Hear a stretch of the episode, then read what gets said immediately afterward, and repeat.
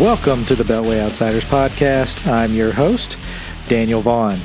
I'm a lawyer, columnist for the Conservative Institute, and contributor at places like The Dispatch, where I cover everything from politics, law, and culture. I send out a Friday newsletter each week full of political analysis and the best articles I've seen that week. You can sign up and get all my columns, articles, and podcasts delivered right to your inbox each week by going to the beltway outsiders dot com and clicking on the sign-up link, or you can use the links in the show notes, which are available at any time by clicking on them for this or any episode. And finally, if you like what you hear here, please make sure to subscribe and leave a review. If you listen on the website, that's great, but it would be better for the show if you went to iTunes, Google Play, Spotify, or wherever you get your podcast and leave a review. Those five-star ratings help new listeners and readers like you find us, and I always look forward to reading those reviews. In this week's show, we're going to talk about the twenty twenty general election between Donald Trump and Joe Biden and go through all the latest numbers and factors playing into the race. I was looking around at what I'd covered recently, and I realized that I had not covered the twenty twenty election in that much depth recently. And in the segment after that, we're going to talk through the latest numbers on the coronavirus and how the country has taken a turn for the worst. And you can look through all the numbers at this point and come to that conclusion. And then finally, we'll wrap up with the light item segment, and I'm going to talk about how there's a new boon for the Second Amendment as a result of covid nineteen. But first, I have a quick hit that I wanted to talk about this week. I wanted to talk first about how E S P N finally got one right when it came to politics. So it's been forever, if you've been following E S P N and all the things they've done in the last five to eight years, it's it's been very rare for them to have gotten something right. But they finally did. Their top N B A reporter, Adrian Wojnarowski, was suspended for a period for a short period of time after sending an email to Republican Senator Josh Hawley out of Missouri that just said, F you. And of course, all of that was spelled out. Hawley had sent a letter to N B A Commissioner Uh, Adam Silver asking why players couldn't be more expressive with their jerseys and asking why the league was preventing statements on jerseys and other things that would support the people in Hong Kong and allow them would have allowed them to say things about the minority group in China, the Muslim minority group in China, the Uyghurs. The N B A is allowing players right now, as they are playing in this bubble, to put special messages on the backs of their jerseys. The thing about that is, I'm largely fine with that, but the the weird problem with it is that they all messages have to be pre-approved, and the league player union and the league got together and they came up with pre-approved phrases, and only those phrases can be used. And most of them are innocuous and don't mean that much, but conspicuously absent were anything. Since, you know, the league went through it at the beginning of the year, no player could say anything in support of Hong Kong. You couldn't say anything about anything outside the key issues that are happening right now. So, naturally, Josh Hawley decided to send a letter as a U S senator asking why players couldn't be more expressive or why the league wasn't doing more to let people say things about China. Adrian Wojnarowski is the top reporter on the N B A at on the N B A at E S P N. He's really probably the top N B A reporter, period, and that was true before he went to E S P N. So in a way, just given how tied in he is, it makes him both sort of the face of N B A coverage for the E S P N, and also just it, he may, he comes across as a mouthpiece for the N B A him, itself. So he fits sort of these two things here. And when he sent that email, he sent it using his E S P N email address. So it had the authority of not just him saying it, but also looking officially sanctioned by E S P N and, by extension, the Disney company and A B C. So he's been suspended for doing that. Now, most people have decried the suspension. In fact, you can go on social media and see a free Woj hashtag campaign going around. And that's all fine and dandy, but I disagree with everyone who's saying that E S P N got this wrong and they were too heavy-handed. I actually think they got this right. A brief suspension here drives the point home that you can't do what he did with a company email. You just can't. This is true of any industry. This is not true about, this is not cancel culture, or this is, and this is not anything related to that. You can't use your company email to send a personal political message like that. It's not that him sending the message was wrong. It's that he used company property to do that with his E S P N email address.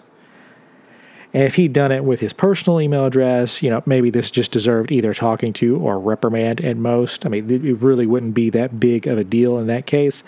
But when you use your official company email to do that, you force E S P N's hand here to do something. Because if they don't, it's going to mean that other people are going to use their official company email to do other things like this, and it's going to keep the company in hot water. So, as a company, you have to enforce the line here just to keep out of that kind of fray. And I know that E S P N doesn't want to do that. They've walked away from those kinds of political statements, and rightly so. They were bad when it came to being a woke sports company. So they did the right thing here, where they just issued a short suspension, and then he'll be back and everything will be fine. He also issued an apology and said he was reaching out to Josh Hawley, which is also fine. Of course, Hawley is also trying to pump this up and make it, make it bigger to increase his platform as a senator, and that's, you know, that's gross all on its own point. But in any event, I think E S P N actually got it right here for the first time in a long time. They enforced their company's line. It's not a cancel culture thing. The people who are saying that Woj should be fired for what he said here, they are the real cancel culture, and that's the type of cancel culture people you'll find on the right. And so they got it right here. They they split the middle here. It's just going to be a short suspension, or at least it should be. And from there, everyone can move on. So it's not a fireable offense. It's it's more than just, you know, a reprimand. They did have to do something along the lines here. And when you use your company email to do something like that, as any corporate employee knows, you're going to get in trouble if it's found out. So this is a good job by E S P N. They enforced their company line. He can say or do whatever he wants in his private time. That's all right. But E S P N actually got something right, which is refreshing for a change to see. So that brings us to the twenty twenty horse race, the general election update that I wanted to do, since we haven't really done one of those in a while. And what I wanted to do is walk through the dynamics of the twenty twenty election, where we are, what's happening in the race, because in less than two weeks, we're going to be one hundred days away from the general election. I'm recording on Sunday night, and I went and checked the counter, and it says that we have one hundred fourteen days left right now to the November election, which is sixteen weeks, sixteen point two weeks. So, as of right now, Donald Trump would lose the election if it were held today. There's no question about that point. If we held the election right now, if November was right now, he would lose, and it would be a landslide loss for Republicans. So, to walk through that, we're going to walk through some, one of my favorite things to do is just walk through the top line numbers. I do this on the coronavirus, I do this in elections. I do this when even when I, when I write my things about hurricane season and things like that. There are some key things that you look at. Now, not all the political fundamentals are at play here. One of the key things I like using and informing my opinion of what's going to happen in a race is the five thirty-eight model by Nate Silver. That's not really out yet. They just have all their basic averages of things. And when you're just averaging polls, I prefer to use Real Clear Politics. Nate Silver likes to weight his polls when it comes to averaging them, which is fine. I like, it's, you know, it's it's great to look at that if you're trying to figure out some of the house effects for some of these pollsters. But if you just wanted to look at polls straight up and figure out a basic average, Real Clear Politics is the standard in that arena. So, starting out, the first key number that you want to look at is Trump's approval rating. The better, generally speaking, the better a president's approval rating when you're going into election, the better off you would expect them to perform in the election. So if you're under fifty percent on your approval rating, it tends to mean you're going to struggle in a general election, depending on how far away and how far under fifty percent you are. And of course, for Donald Trump, he's been under fifty percent approval rating since he's been in office for the entire time. So as of right now, he sits at one of his near all-time lows. It's not his all-time worst, but it is pretty low. He sits at forty-one point six approval and fifty-six point two disapproval. So there's a very wide range there, nearly fifteen-point range there of approval, disapproval. So he is clearly underwater right now. And it's the worst that he's had since, just straight up, it's the worst point he's been here since January of twenty nineteen, which at that point we are talking about his approval rating post-Kavanaugh hearings. And then after that, you'd have to go all the way back to December twenty seventeen when his support had collapsed to thirty-seven percent. So right now it is bad for his approval rating, but even with that, it's not far from really where he needs to be. Again, his approval rating right now is at forty-one point six. And really, all he really needs to get to to be competitive in all these states is forty-five percent. So that's that's just three point four percent away from where he is in the Real Clear Politics average. So even though it's bad right now for him, he's not far from where he needs to be, because these are national averages. That's what you have to remember about all these numbers that you hear on a national level. It's everyone in the United States, and the national polls tend to get a little skewed towards the heavier population states. So states like California, New York, and some of these others with major metropolitan areas, they can skew the national poll averages towards Democrats a little bit, especially with someone as polarizing as Donald Trump. If you go back and you look at the impeachment, his support nationally, there was always a pretty strong support for impeaching Trump on a national level. But then when you drilled down and got into some of these states, especially the swing states, there was actually a majority of people who disapproved of impeaching Trump. So that sort of tells you there was a gap between the national numbers and what was happening in some of these key swing states. Trump always had more support in these swing states than he did on the national level. So if you get to around forty-five percent on a national level, it means that Trump is probably doing somewhere between two to five percent better in the swing states, more than likely.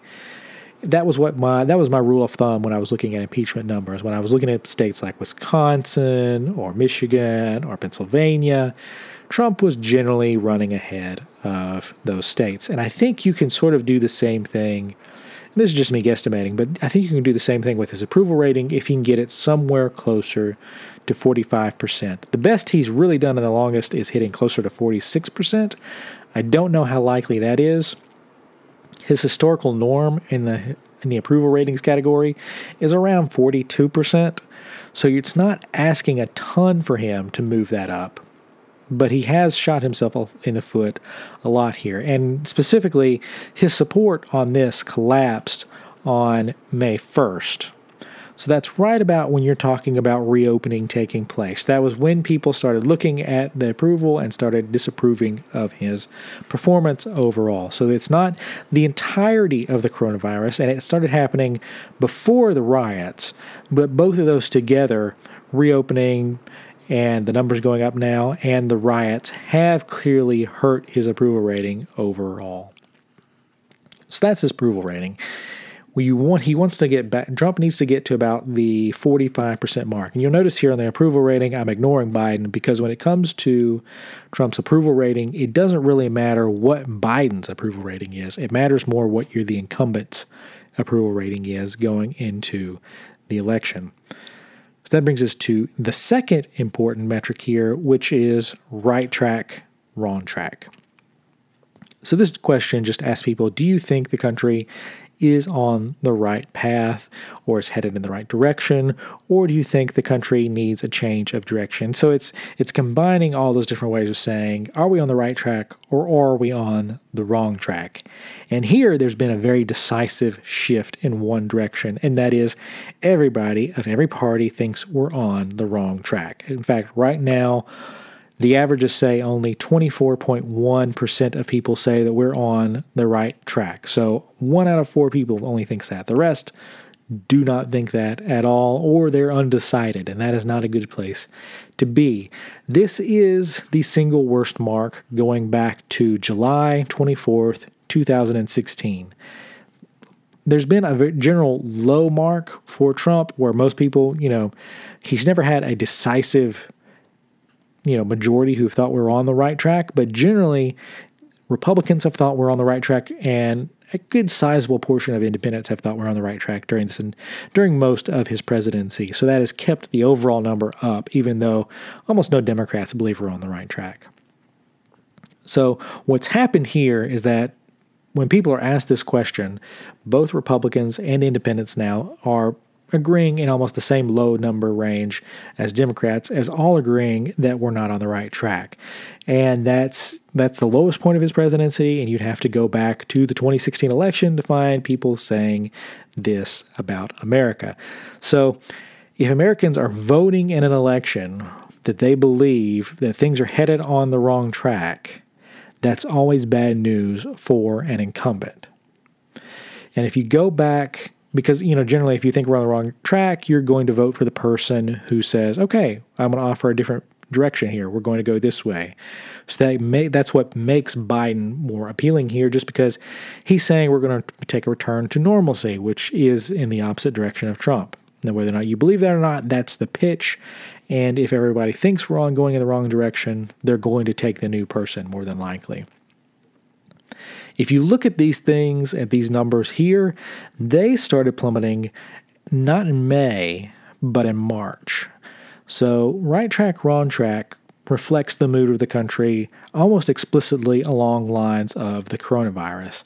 And while I'm sure the riots are playing something of a role here now in keeping things low, the reality is, is that people are reacting on this question, it seems more likely on the coronavirus and the performance of the government in responding to and preventing the spread of the coronavirus.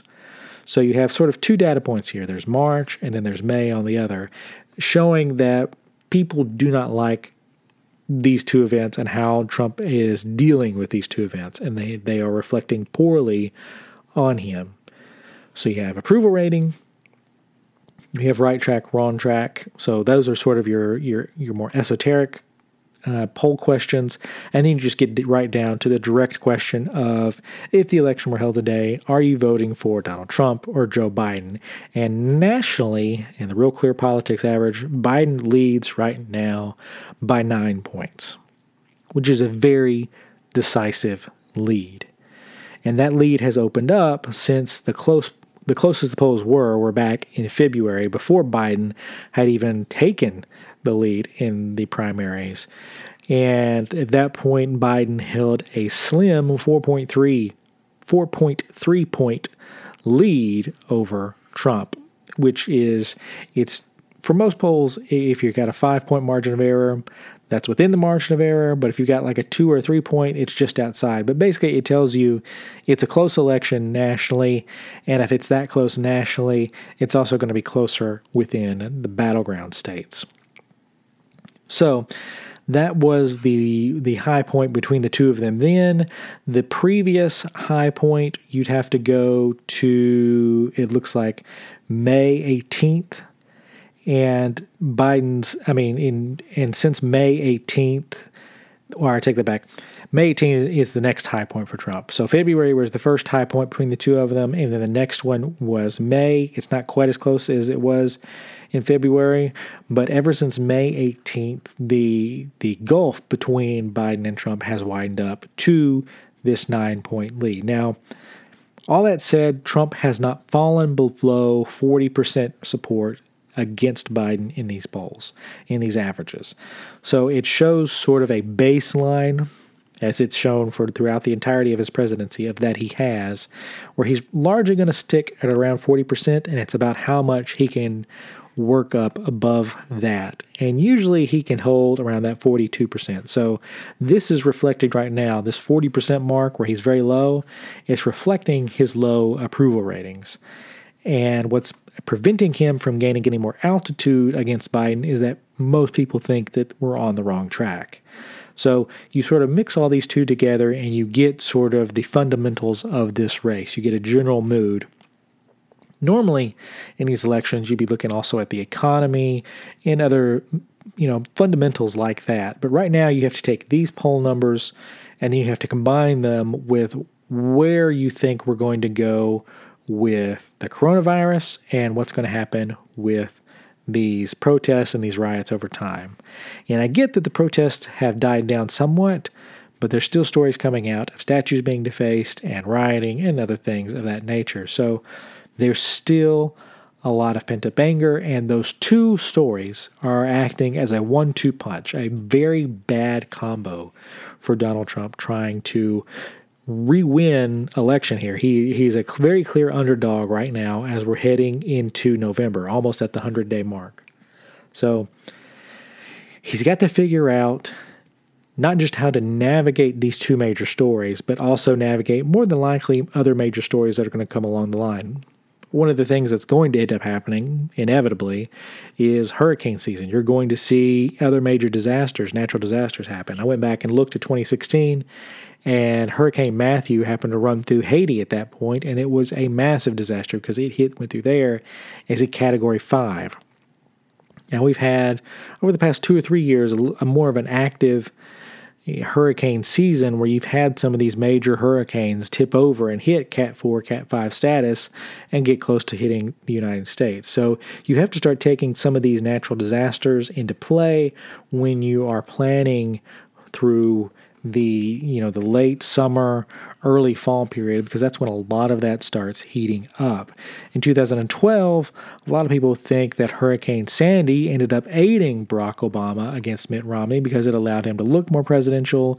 You had the infamous hug between New Jersey Governor, just ran a blank, oh, Chris Christie and Barack Obama, and Chris Christie praising Obama for the, the support that he gave in helping get New Jersey back on its feet. So these things always tend to happen. You have these these these scenarios pop up which shift how the nation looks at it. And a lot of the key the key fundamentals that you would depend upon to tell you what's going to happen in twenty twenty are not as reliable. So we don't have the economy in play because the economy is linked to whatever's going to happen with the virus. They are, those two concepts are inextricably linked right now. So there's a lot of variables at play, which brings me to the last point here of where are we headed? Because we're in an unusual situation here. There have been, we're in mid-July now, and there have been no conventions held by either party, by either the Republicans or the Democrats. And usually what happens is that you hit these convention periods of time and one of the candidates gets a boost. So in two thousand eight, coming out of the conventions, you had Sarah Palin and everything. McCain actually took a lead over Barack Obama in September. He actually showed a lead, and what ended up sinking him, just a precipitous sink for McCain, was two things. One, the econ- the economy just went into a tailspin. The, uh, the the worst of the two thousand eight recession was hitting, and people panicked. So that sunk McCain because he was tied to Bush at that point. And then Sarah Palin just lost her mind and said a slew of things which sunk the rest of the McCain campaign. So normally when you have a convention, the candidates get a boost. We don't know if that's going to happen here, primarily just because we don't we haven't had one. And second, we don't know if there's going to be a live convention or it's going to be virtual. And if you have a virtual convention, I would just seem to think you don't get as much of a boost of it coming out. So whatever the conventions are, they're not going to change anything if they end up being virtual events. Now, I know Donald Trump is planning on them being live events, so maybe it helps him have more of a boost. The other interesting thing here about the conventions is that they're happening later in the summer this year. Normally they happen in mid to late July. And with the coronavirus, they're all happening a month later. So both Democrats and Republicans are holding their conventions in late August. So for Democrats, it, they're coming up first. They're August seventeenth to the twentieth. And Republicans follow the next week on August the twenty-fourth through the twenty-seventh. So you have to think that that late push here is going to really put a crunch, a time crunch on these campaigns, because it's going to shrink the amount of time that people are going to be focused on the presidential election. Usually people don't start paying attention until after the conventions, and that's, you know, more politically adapted people. And then after that, you get the more general audience that begins tuning in around September when the debates start popping up and you're getting closer and closer to November. And this is going to put a crunch on that because you're effectively cutting a month uh, here out of a post-convention world and jumping right into September. So the time crunch on the election is going to get really tight because you're cutting out that month that campaigns normally have to sort of feel out their campaigns before things get intense in September. And there's going to be none of that this year.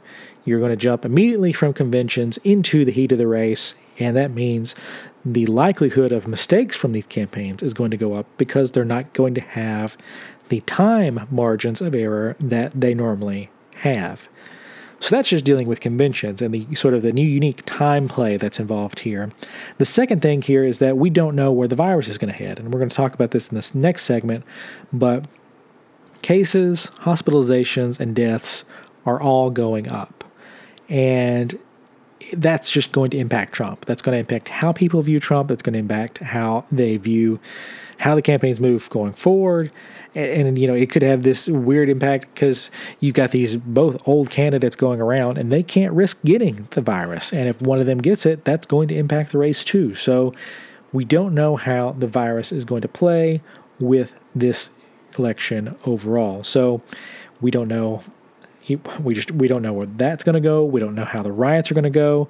The the cultural power of the riots is definitely dwindling, but the statues, as I said, are still being defaced, and people are still calling for defunding the police. So there's there's a lot of situations here, and it just wouldn't take enough. I mean, it wouldn't take much to light it all up. This is all tinder, and in an election season, if you have tinder that's available to be lit up real easily, what an election does is it dries all that tinder up and makes it really easy to light something up, if you're thinking in fire terms. So there's all these questions of things that could impact just how things happen. And among those, most notably, we've referenced them a few times, are the debates. Do we even have debates this year? There have been... There have been articles put out from both people uh, affiliated with Trump and Biden, both suggesting that debates are not a good idea for a variety of reasons. Uh, the main ones for Biden is that he doesn't need them. And so he's at this point saying, well, you know, it would be better if we just didn't have them overall. So it's going to be interesting because politically, the political will to have the debates may not be here this year. And second, with the coronavirus, it might make sense not to keep everybody in the same room. And at that point, do you have sort of this quasi-Zoom-like debate? Because that that sort of that, that type of environment, I think, actually hurts Trump because he's he's a performer. He requires an audience and, and things like that to perform. And if you strip all that away, he doesn't look as good. And for Biden, he's looked good in basically a handful of debates because he generally just starts going off the rails. Jonah Goldberg likes to likes to joke around that that Biden is always, you know, two or three sentences away from just all of a sudden screaming, "Get these get these squirrels out of my hair." So that's always what you're risking when you get Joe Biden out there in front of a microphone. You do not know what he's going to say after the third or fourth sentence. So those are some of the big questions, and perhaps the biggest, because it comes back to the virus, is how is it going to affect turnout? How are people going to turn out if they're afraid of this virus? We've seen some state elections, but that was still early on in this process. How will the coronavirus impact that? Because we're going to have this virus impacting everything until we get a vaccine that is widely available to everyone. So is that going to mean we're going to have voting that's up or down? Trump is currently working off the thought process that lower turnout helps him. He's working off the, you know, the old idea that The G O P and lower turnout go together, and whenever there's lower turnout, Republicans always do better overall. Now, I'm just going to say up front, there's no proof that that's actually true. I've read multiple studies on this point, and there's no point, there, there's just no proof that lower turnout helps either party, or that higher turnout helps Democrats. twenty sixteen had high turnout, historically speaking, for most elections, and Republicans won. So I don't know how this is going to help one way or another, but Trump was working towards a lower turnout election. I don't know that he's actually going to get that, just because he tends to energize voters himself. So those are all the variables that go into this horse race that we don't know.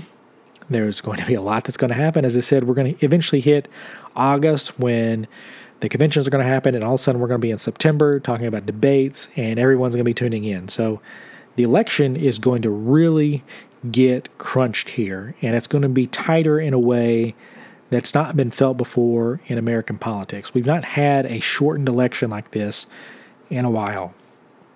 So keep an eye on how that interplays with everything overall. When we get back from the break, we will talk through the latest on the coronavirus. All right, so the latest numbers on the coronavirus, if you do every week, we're going to start with the overall number of tests. And this week, we wrapped up crossing the forty million test mark, hitting forty point three million tests. That means we added four point six seven million tests over this past week alone. So there's a lot happening on the testing front. Case numbers continue to go up. The number that I'm focusing on, though, are hospitalizations. As I've explained a number of times to both people here in Tennessee and others, hospitalizations are sort of like your your back your back wall here that help you catch things that are happening, even if you don't know why testing is going up overall. And testing for this past week went up from thirty-nine thousand to over fifty-two point five thousand tests. So closing in on fifty-three thousand, and that added thirteen point eight thousand people to the hospitalization rolls over this past week. That was good. Excuse me, that was good for thirty-five point seven percent increase in one week.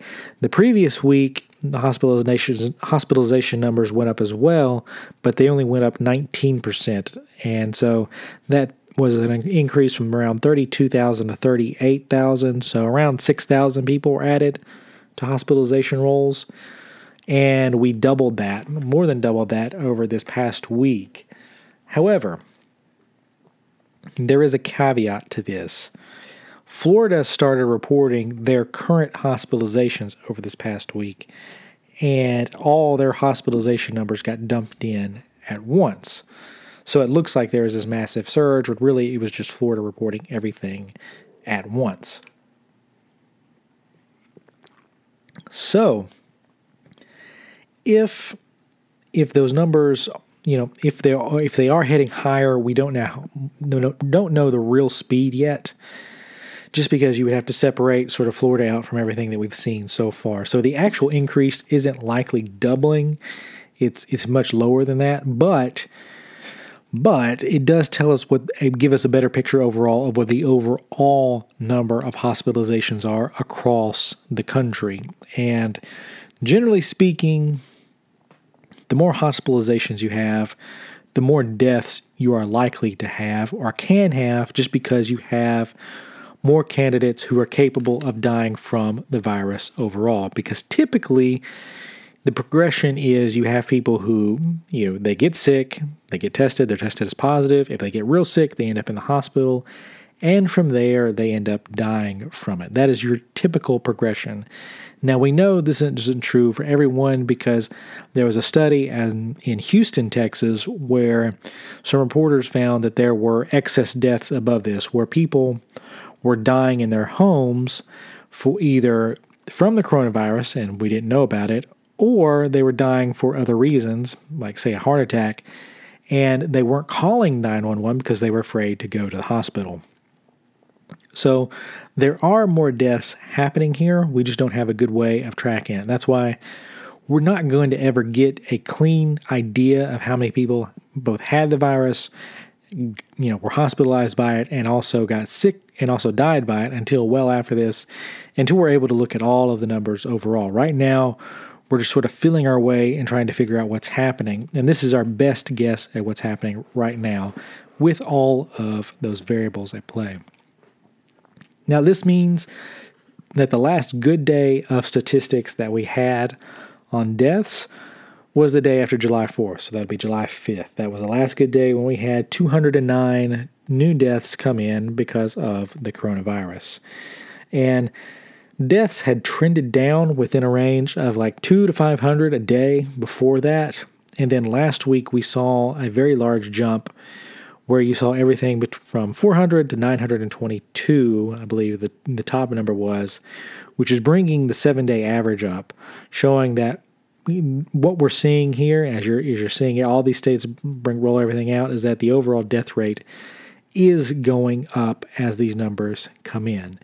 And that's happening as cases and hospitalizations continue to go up from before, from what they were. So statistically, that means we have more deaths on the way, even with our treatments and outcomes being better. Now, we may be able to keep that lower than what we saw in New York, because this is not a new virus and we have just far more resources at hand. But statistically speaking, there's just a higher likelihood here you're going to see more people die from this going forward. Which brings up the next point. If we don't have a vaccine to be able to stop the spread of this, what do you need to do aside from all the basic social distancing measures that we are taking? And the, the answer to that is herd immunity. We have to eventually hit herd immunity. Now, reports out of New York say that they've had about a twenty percent overall population infection rate. So about one out of every five people has had it. And while that's a lot of people for this virus, that is not enough for, for herd immunity. On the low end, from what I've read, you need at least around sixty percent of the population to have been infected and then have antibodies in order to achieve some level of herd immunity. Other studies point much higher, where you need somewhere between seventy to ninety percent in order to achieve that herd immunity, which means New York hasn't defeated the virus, as everyone is saying in the media right now. And also what it means is that all these other states that are also nowhere close to that, so states like Florida, Texas, even Tennessee, we know for a fact that twenty percent of the population here has not gotten this virus and to give us herd immunity. And so that means it's going, when you reopen, you're opening yourself up to see these spikes, because so far, from what we can tell, it is almost impossible to stop the spread of this. Without an vaccine and without herd immunity, reinfection surges seem at this point to be inevitable. So that what that tells us is that Texas, Florida, California, and a lot of these other southern states, they're still seeing a first wave. This is their first true huge bout with the virus. The shutdowns previously likely helped avoid an initial wave. So this is not a second wave. This is not a second infection, because you don't have that first major set of people who have gotten infected yet. Without herd immunity, without a vaccine, and with this low transmission in these early states early on, what you're seeing right now, this surge, is the first wave still working its way through. Lockdowns avoided a nationwide surge where every state experienced this at once. And now everyone's getting hit outside of some of these major centers now. Now, purely from, you know, a, a, a healthcare resources standpoint, that's a good thing. That is flattening the curve in, in a sense. You flattened it nationwide and avoided all everyone, every state getting it at once. And now, now what states have to do is they have to flatten their curve internally and try to make sure that they can adjust their resources to ensure that no one city or place gets swamped at once. So you don't want the healthcare system in one county getting swamped while the others are largely fine. So this is going to be a balance and sort of a dance here with the virus in many of these states. Lockdowns, though, as a tool, you can make an argument that they're absolutely needed and we need to go back into lockdown in a lot of these states. You can make that argument. But politically and economically, a lockdown is probably impossible now. It's politically impossible just because we're on the we're, we're coming up on an election, and there's not one person in either party that wants to go back into a lockdown. Now, you will hear people on social media say that they want to go back into a lockdown. That is not true when you start polling people and you start looking at how people are reacting to the virus overall. And you also, we also know that economically, these many of these states just cannot take another economic hit like that. Some of them would just flat out go bankrupt if they were forced to go into another lockdown. So that's why we need masks, distancing, hand washing, and, and all the, you know, the good hygienic stuff. We need that to work, and it's vitally important right now. The uptick, it started in mid-June. That's, from what I can tell, that's that's where that uptick started, especially on the hospitalizations front. And now we have July fifth as the uptick point for the death rate. So now we've got to figure out how to get about and get these rates to go back down, because you just you're seeing the healthcare systems beginning to get swamped by this, and like the hospitalization rates, the the bed fill rate, I C U spots, all these things are going up, reflecting that more and more people are getting sick, and we've got to figure out how to handle this long term. Now, I, I'll just admit, I do not have a solution here beyond doing the basic things that you have here, and also noting that I think lockdowns are probably politically and economically a, a just a non-option right now. So that means you, we have to use every other tool at our disposal. And I know masks are very political volatile right now, but you need people to wear masks because you have to slow down the rate of infection here. And if it's just, if a cloth mask only gives you, you know, a ten percent better chance against the virus, you have to have everybody wearing one in a population, because that is going to reduce by that percentage amount the spread of the virus overall, which gives, which gives your healthcare system a better fighting chance. Every time someone wears a mask, every time someone washes their hands, stays socially distanced, everything, every one of those individual points helps you have a better long-term chance of fighting the virus in your healthcare system overall. And the problem is right now, unlike in the spring, people are no longer afraid of the virus. The fear is gone. The fear now has moved on to the measures for controlling the virus. So there's a fear of how people are trying to prevent the viral spread and not the virus itself. That is a very dangerous position to be in when you're trying to address public policy and to also address public health. And I do not envy any of our state policymakers, but this is the this is the hand they've been dealt. And we need them to make sure to get it right this time around, because this is definitely the first wave for a lot of these states. And once they, once you start seeing going down in a lot of these states, it wouldn't shock me at that point if you started seeing the numbers go back up in places like New York, because a second wave is, is surely possible if we don't get a vaccine, and we know we don't have herd immunity. So that is where we are with the virus. And we have to keep a very close watch on what's happening with those numbers overall. When we get back, we're going to hit the light item, and we'll get you out on a high point. All right. The light item for this week talks about the bright future for the Second Amendment. In May and June, gun sales set new records.